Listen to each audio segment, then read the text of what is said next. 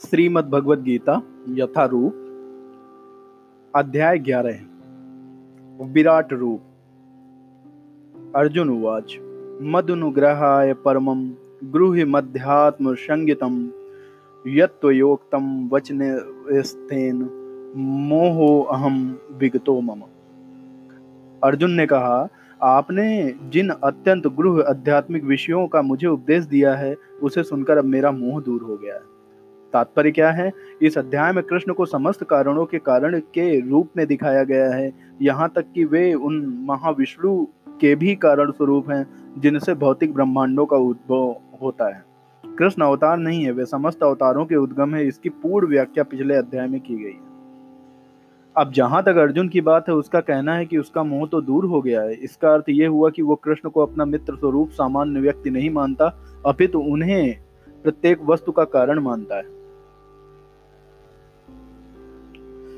अर्जुन अत्यधिक प्रबुद्ध हो चुका है और उसे प्रसन्नता है कि उसे कृष्ण जैसा मित्र मिला है, किंतु अब वो ये सोचता है कि भले ही वो कृष्ण को हर एक वस्तु का कारण मान ले, किंतु दूसरे लोग नहीं मानेंगे। अतः इस अध्याय में वो सबों के लिए कृष्ण की अलौकिक स्थापित करने के लिए कृष्ण से प्रार्थना करता है कि वे अपना विराट रूप दिखलाएँ।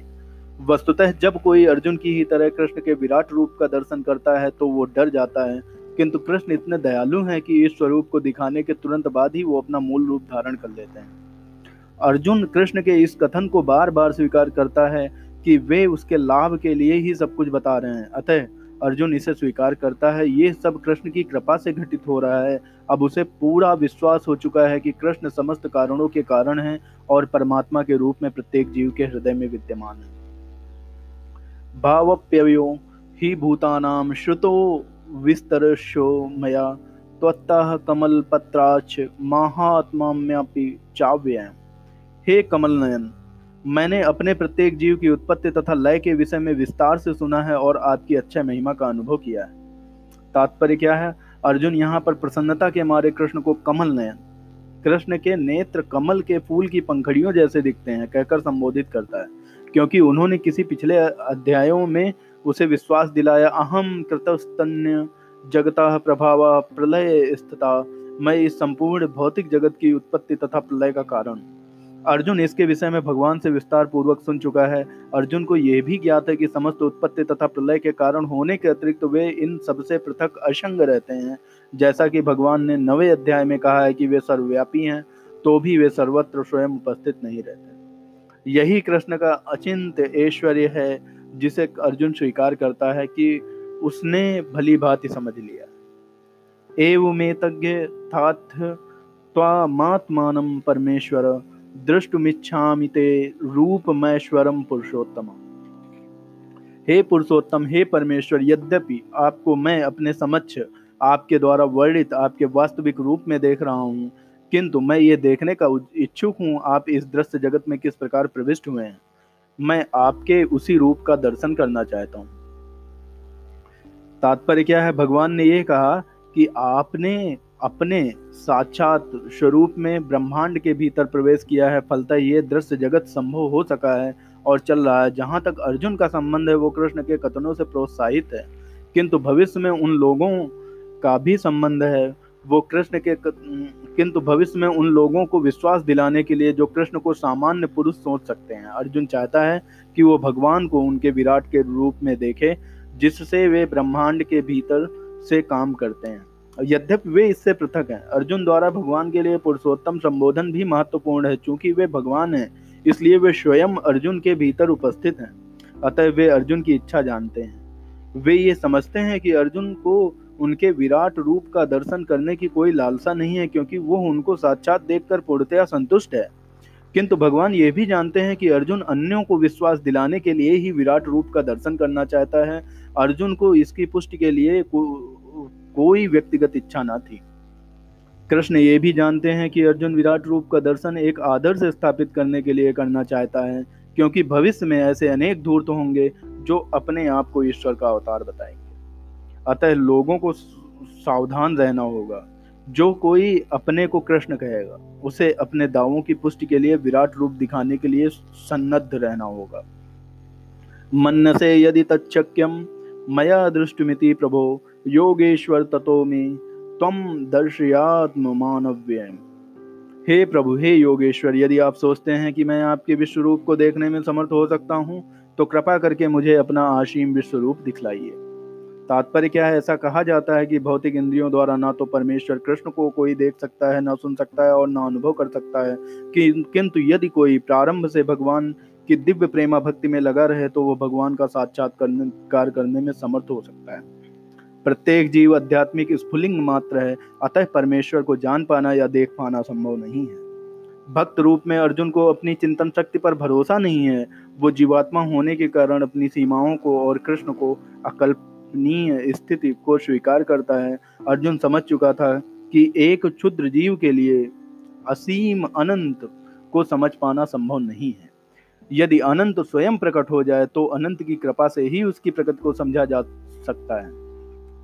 यहाँ पर योगेश्वर शब्द भी अत्यंत सार्थक है, क्योंकि भगवान के पास अचिंत शक्ति है। वे चाहे तो असीम होकर भी अपने आप को प्रकट कर सकते हैं। अतः अर्जुन कृष्ण की अकल्पनीय कृपा की याचना करता है। वो कृष्ण को आदेश दे देता है, जब तक कोई उनकी शरण में नहीं जाता और भक्ति नहीं करता, कृष्ण अपने को प्रकट करने के लिए बाध्य नहीं करते। अतः जिन्हें अपनी चिंतन शक्ति मनोधर्म का भरोसा है, वे कृष्ण का दर्शन नहीं कर पाते। श्री भगवान वाच। पश्चिमे पार्थ रूपाणि सतीर्षो अथ सहस्त्रशा नाना विधानि दिव्यानि नाना वर्णाकृति चा। भगवान ने कहा, हे अर्जुन, हे पार्थ, अब तुम मेरे ऐश्वर्य को सैकड़ों, हज़ारों प्रकार की दैवी तथा विविध रंगों वाले रूपों को देखो। तात्पर्य क्या है? अर्जुन कृष्ण के विश्व रूप का दर्शनाभिलाषी था, जो दिव्य होकर भी दृश्य जगत के लाभार्थ प्रकट होता है।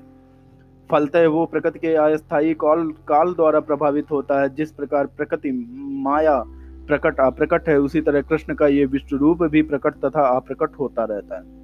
ये कृष्ण के अन्य रूपों की भांति बैकुंठ के समान नित्य नहीं रहता।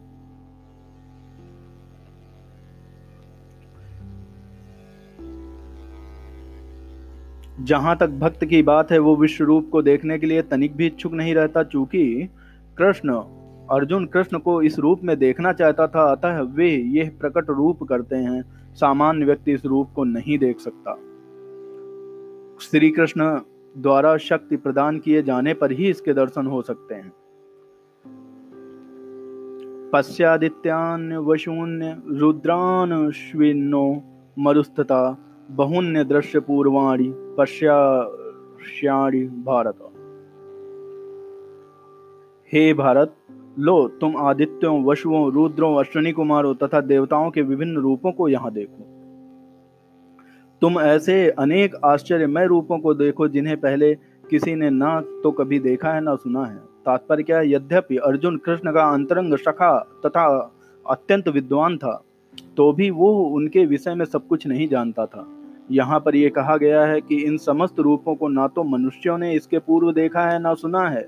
अब कृष्ण का इस आश्चर्य, कृष्ण इन आश्चर्यमय रूपों को प्रकट कर रहे हैं। यह कस्तम जग जगत कृष्णम पश्चाद सचराचरम मम देहे गुडाकेश यश्चन्यद दृष्टुमिच्छसी हे अर्जुन, तुम जो कुछ भी देखना चाहो, उसे तत्क्षण मेरे इस शरीर में देखो। तुम इस समय तथा भविष्य में जो भी देखना चाहते हो, उसको ये विश्व रूप दिखाने वाला है। यहाँ पर एक ही स्थान पर चराचर सब कुछ है।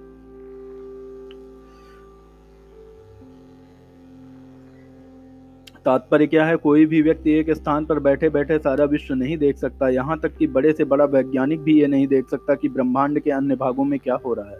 किंतु अर्जुन जैसा भक्त ये देख सकता है कि सारी वस्तुएँ जगत में कहाँ कहाँ स्थित हैं। कृष्ण उसे शक्ति प्रदान करते हैं, जिससे वो भूत, वर्तमान तथा भविष्य जो कुछ देखना चाहे देख सकता है। इस तरह अर्जुन कृष्ण के अनुग्रह से सारी वस्तुएँ देखने में समर्थ है। ना तो माम शक्य से दृष्टु मैंने नय स्वचक्षुराशा दिव्यम ददामी। ते चक्षु, पश्य में योगे मेश्वरम किंतु तुम मुझे अपनी इन आँखों से नहीं देख सकते, अतः मैं तुम्हें दिव्य आँखें दे रहा हूँ। अब मेरे योग ऐश्वर्य को देखो। तात्पर्य क्या है? शुद्ध भक्त कृष्ण को उनके दो विजय रूप के अतिरिक्त अन्य किसी भी रूप में देखने की इच्छा नहीं करता है। भक्त को भगवत कृपा से ही उनके विराट रूप के दर्शन कर विराट रूप के, का दर्शन दिव्य चक्षुओं नेत्रों से करना होता है, ना कि मन से। कृष्ण के विराट रूप का दर्शन करने के लिए अर्जुन से कहा जाता है कि वो अपने मन को नहीं, अपितु दृष्टि को बदले। कृष्ण का ये विराट रूप कोई महत्वपूर्ण नहीं, ये बाद में श्लोकों से पता चल जाएगा। किंतु फिर भी, क्योंकि अर्जुन इसका दर्शन करना चाहता था, अतः भगवान ने उसे इस विराट रूप को देखने के लिए विशिष्ट दृष्टि प्रदान करी। जो भक्त कृष्ण के साथ दिव्य संबंध में बने हैं, वे उनके ऐश्वर्यों के ईश्वर विहीन प्रदर्शनों से नहीं, अपितु उनके प्रेम में स्वरूपों से आकृष्ट होते हैं। कृष्ण के बाल संगी, कृष्ण के सखा तथा कृष्ण के माता पिता ये कभी नहीं चाहते कि कृष्ण उन्हें अपने ऐश्वर्यों का प्रदर्शन कराए। वे तो शुद्ध प्रेम में इतने निमग्न रहते हैं कि उन्हें पता ही नहीं चलता कि कृष्ण भगवान है। वे प्रेम के आदान प्रदान में इतने विभोर रहते हैं कि वे भूल जाते हैं कृष्ण परमेश्वर हैं। श्रीमद् भागवत में कहा गया है कि कृष्ण के साथ खेलने वाले बालक अत्यंत पवित्र आत्माएँ हैं।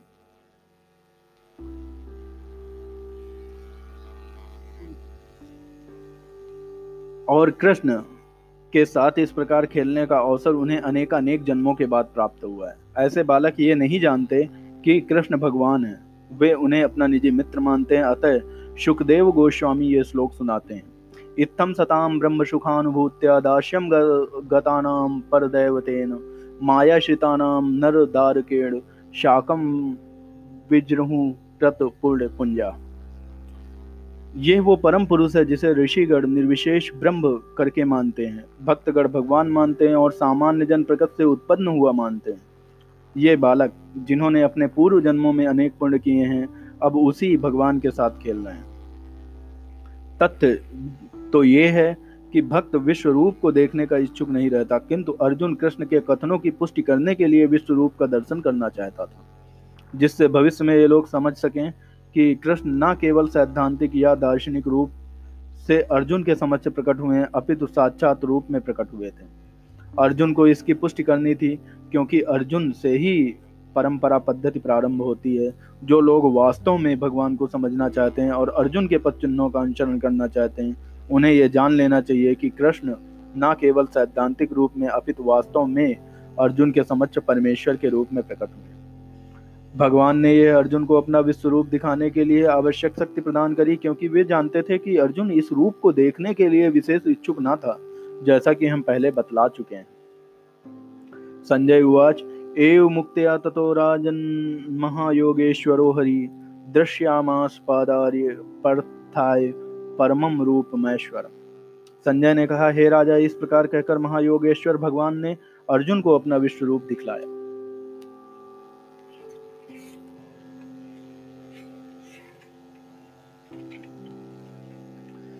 अनेक वक्त्रनयन मनेकाद्वित दर्शनम अनेका दिव्याभरणम दिव्यानोकोद्यतायुधम दिव्यगंधानुलेपनम सर्वस्वमयम देवमनंतम विश्ववतो मुखम अर्जुन ने उस विश्व रूप में असंख्य मुख असंख्य नेत्र तथा असंख्य आश्चर्यमय दृश्य देखे। ये रूप अनेक दैवी आभूषणों से अलंकृत था और अनेक दैवी हथियार उठाए हुए था। यह दैवी मालाएँ तथा वस्त्र धारण किए था और उस पर अनेक दिव्य सुगंधियाँ लगी हुई थी। सब कुछ आश्चर्य में तेज में आसीम तथा सर्वत्र व्याप्त था।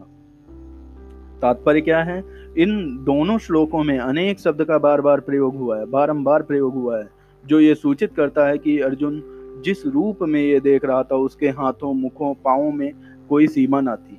ये रूप सारे ब्रह्मांड में फैले हुए थे, किंतु भगवत कृपा से अर्जुन उन्हें एक स्थान पर बैठ बैठ कर बैठे बैठे देख रहा था। ये सब कृष्ण की अचिंत शक्ति के कारण था।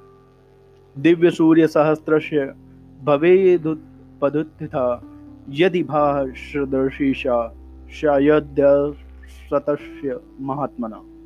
यदि आकाश में हज़ारों सूर्य एक साथ उदय हो तो उनका प्रकाश शायद परम पुरुष के इस विश्व रूप के तेज की क्षमता न कर सके। तात्पर्य क्या है, अर्जुन ने जो कुछ देखा वो अकथ्य था। तो भी संजय धृतराष्ट्र को उस महान दर्शन का मानसिक चित्र उपस्थित करने का प्रयत्न कर रहा है। ना तो संजय वहाँ था, ना धृतराष्ट्र, किंतु व्यास देव के अनुग्रह से संजय सारी घटनाओं को देख सकता है। अतएव इस स्थिति की तुलना में वो एक काल्पनिक घटना हज़ारों सूर्यों से कर रहा है। जिससे इसको समझा जा सके। तत्रैकस्थं जगत्कृतस्नं प्रविभक्तमने कदा अपश्यदेवदेवस्य शरीरे पांडव स्तदा उस समय अर्जुन भगवान के विश्व रूप में एक ही स्थान पर स्थित हज़ारों भागों में विभक्त ब्रह्मांड के अनेक अंशों को देख सका। तात्पर्य क्या है? तत्र वहाँ शब्द अत्यंत महत्वपूर्ण है। इससे सूचित होता है कि जब अर्जुन ने विश्व रूप देखा, उस समय अर्जुन तथा कृष्ण दोनों ही रथ पर बैठे थे। युद्ध भूमि के अन्य लोग इस रूप को नहीं देख सके, क्योंकि कृष्ण ने केवल अर्जुन को दृष्टि प्रदान की थी।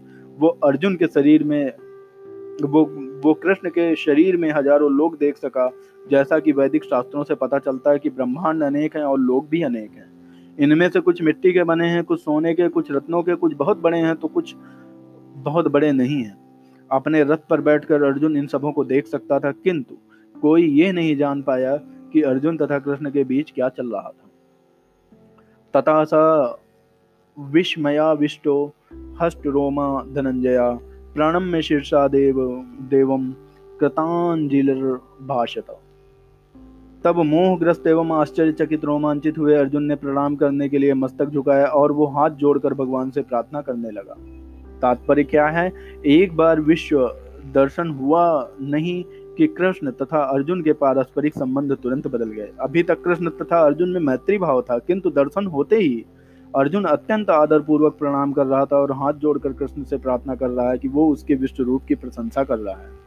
इस प्रकार अर्जुन का संबंध मित्रता का न रहकर आश्चर्य का बन जाता है। बड़े बड़े भक्त कृष्ण को समस्त बंधनों का आगार मानते हैं।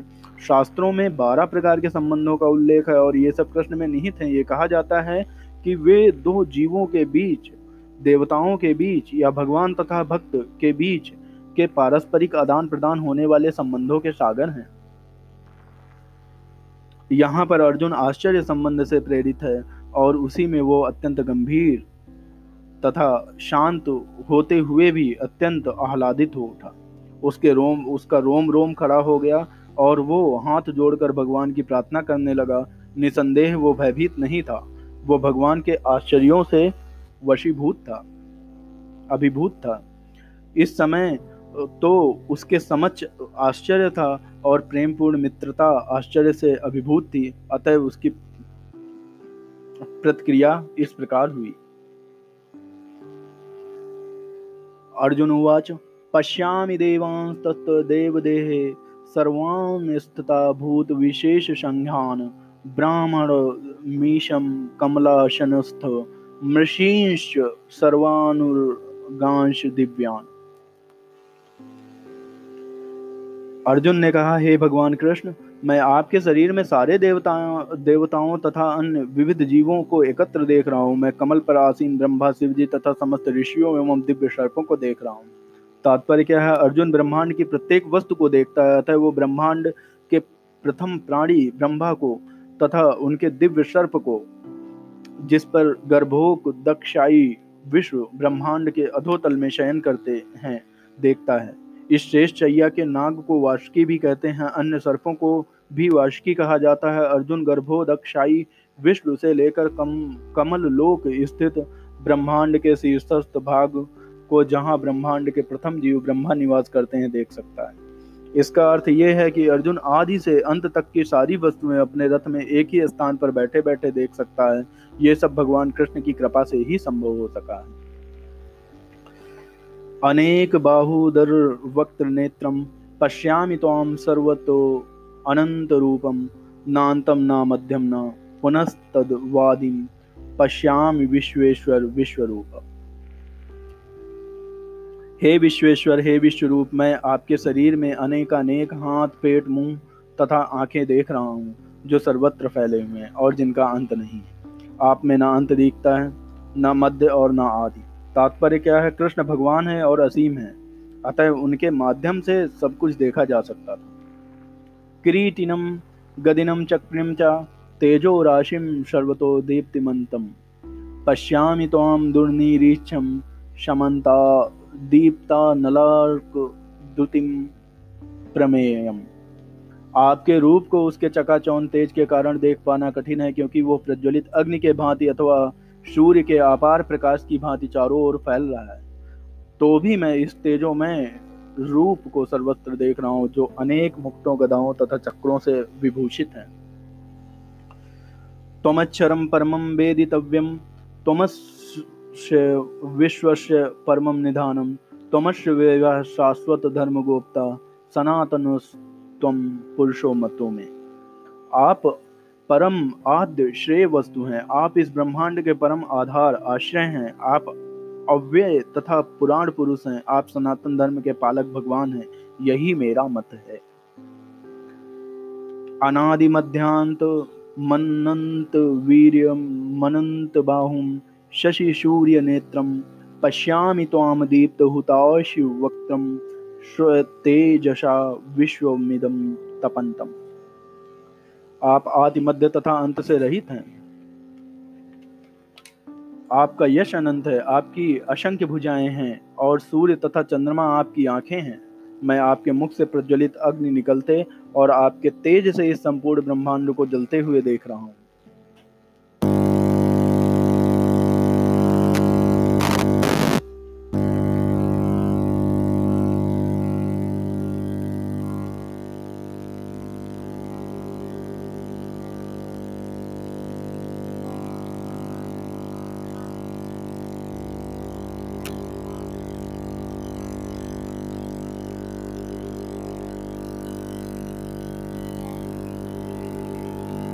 तात्पर्य क्या है?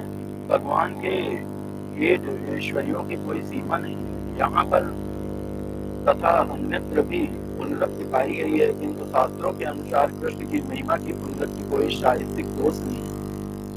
कहा जाता है कि मोहग्रस्त होने या परम आह्लाद के समय या आश्चर्य होने पर कथनों की पुनराक्ति हुआ करती है, यह कोई दोष नहीं दावा पृथ्वी दावा पृथ्वी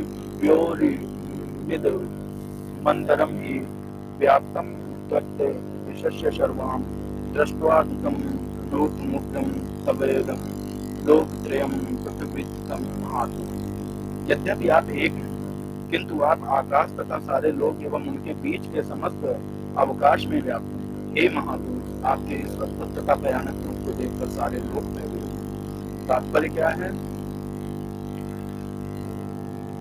इस श्लोक में गाँव और पृथ्वी धरती तथा आकाश के बीच का स्थान तथा लोक तीनों संसार अत्यंत महत्वपूर्ण है, क्योंकि ऐसा लगता है न केवल अर्जुन ने इस विश्व रूप को देखा, बल्कि अन्य लोक के वासियों ने भी देखा। अर्जुन द्वारा विश्व रूप का दर्शन स्वप्न भगवान ने जिन जिनको दिव्य दृष्टि प्रदान की, उन्होंने युद्ध क्षेत्र में। उस विश्व रूप को देखा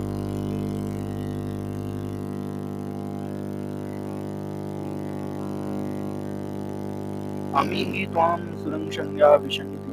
केचित् भीतां राज्यलुल्यो पुरान्ति। स्वस्तियुक्तां महर्षि सिद्धशङ्गां। स्तुतवन्ति त्वां स्तुतिभिः पुष्करात्। देवों का सारा समूह आपकी शरण ले रहा है और आप में प्रवेश कर रहा है। उनमें से कुछ अत्यंत भयभीत होकर हाथ जोड़े आपकी प्रार्थना कर रहे हैं। महर्षियों तथा सिद्धियों के समूह कल्याण हो कहकर वैदिक चौत्रों का पाठ करते हुए आपकी स्तुति कर रहे हैं। तात्पर्य क्या है? समस्त लोगों के देवता विश्व रूप की भयानकता तथा प्रदीप तेज से इतने भयभीत थे कि वे रक्षा के लिए प्रार्थना करने लगे। रुद्रादित्य वशो ये चार विश्व मारुत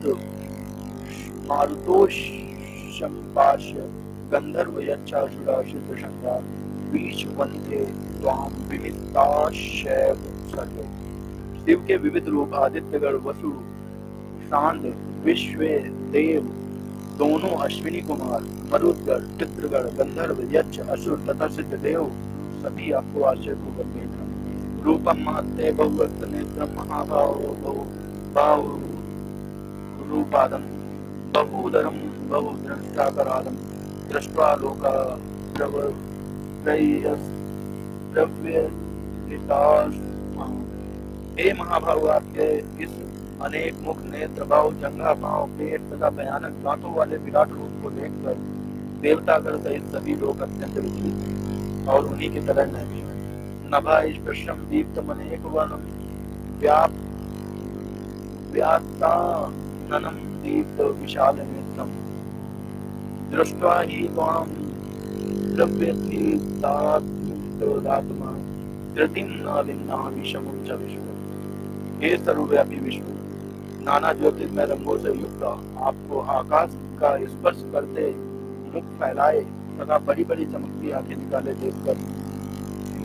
ऐसे मेरा मन विचलित है। मैं ना तो धैर्य धारण कर पा रहा हूँ, ना मानसिक संतुलन ही पा रहा हूँ। दंता करा लानी चाते मुखानी दंष्टयो कल, काला सन्निभानी दिशो न जाने, न लबे चाशर प्रसीद देवेश जगन्निवास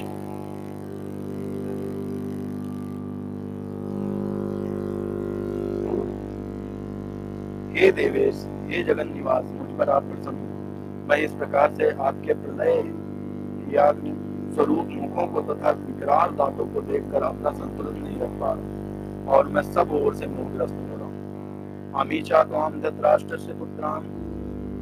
सर्वे सहे वाव नीपाल संजय भीष्मो द्रोण श्रुतपुत्र पाशु साहसनि तीयरय मुख्य वक्त्राणि ते त्वमर्माणा विशन्ति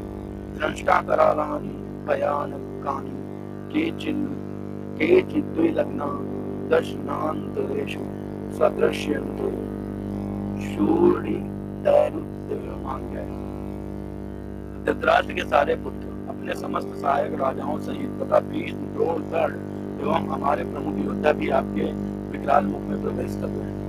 उनमें से कुछ के सिरों को तो मैं आपके दांतों के बीच में चूड़ित हुआ देख रहा हूँ तात्पर्य क्या है? एक पिछले श्लोक में भी भगवान ने अर्जुन को वचन दिया था कि यदि वो कुछ देखने का इच्छुक हो तो वे दिखा सकते हैं, उसे दिखा सकते हैं। तब अर्जुन देख रहा था कि विपक्ष के नेता भीष्म द्रोण कर्ण तथा धृतराष्ट्र के सारे पुत्र तथा उनके सैनिक और अर्जुन के भी सैनिक विनष्ट हो रहे हैं। इसका यह संकेत है कुरुक्षेत्र में एकत्र समस्त व्यक्तियों की मृत्यु के बाद अर्जुन विजयी होगा। यहाँ पर यह भी उल्लेख है कि भीष्म भी जिन्हें अजय माना जाता है ध्वस्त हो जाएँगे वो गतिकर्ण की भी होनी है, न केवल विपक्ष के भीष्म जैसे महायोद्धा भी नष्ट हो जाएँगे, या फिर अर्जुन के पक्ष वाले कुछ महान योद्धा भी नष्ट हो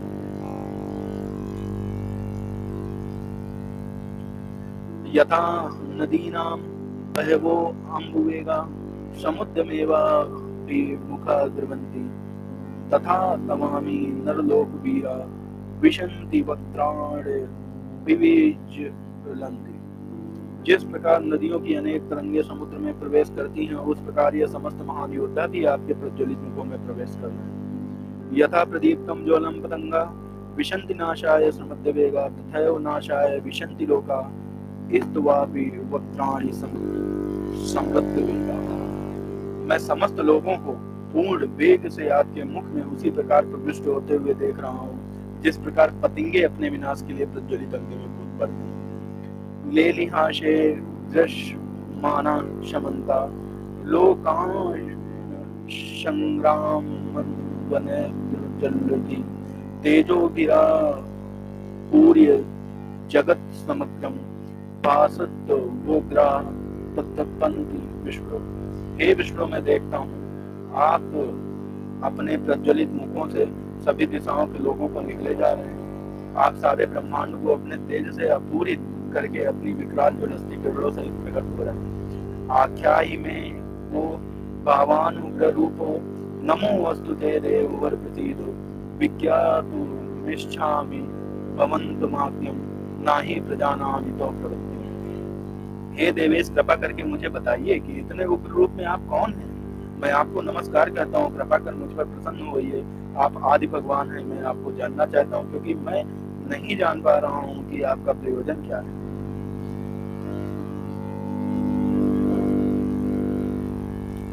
श्री भगवान उवाच, कालो अस्मि लोक प्रत्यवृत्तो लोकान समाहर्तुमि प्रवक्ता। ऋते अपि त्वां न भविष्यन्ति सर्वे। ये अव्यस्थिता प्रत्यनीतिकेषु योधा